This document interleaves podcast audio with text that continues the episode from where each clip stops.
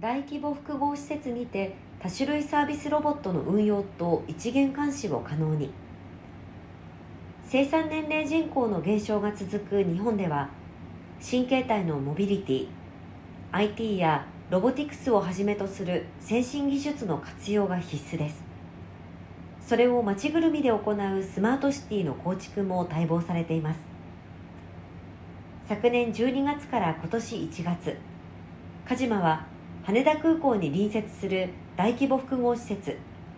羽田イノベーションシティでメーカーの異なるロボットを複数台導入する際に必要な基盤システムの実証実験を行いました。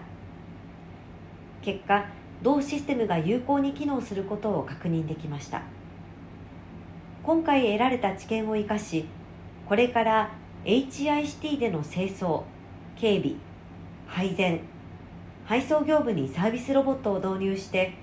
より良いサービスの提供を目指すということです。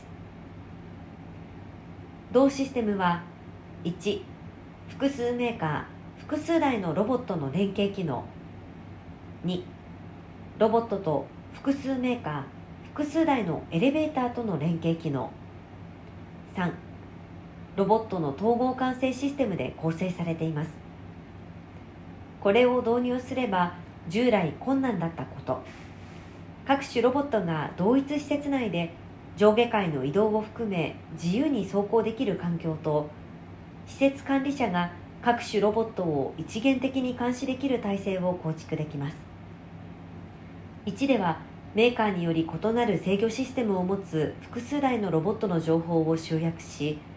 それぞれに指示を出すことで各分野のロボットを連携制御。これにより同一施設内を走行するロボットの衝突防止や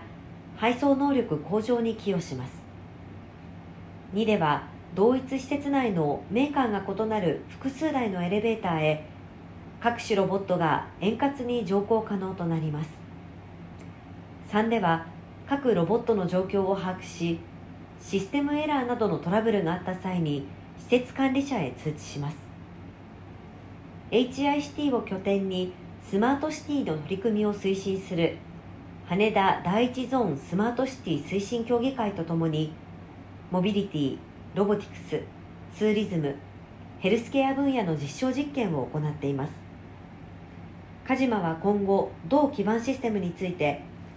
本格実装に向け機能を拡充していくとともに他の大規模施設などへの展開を図っていく構えです。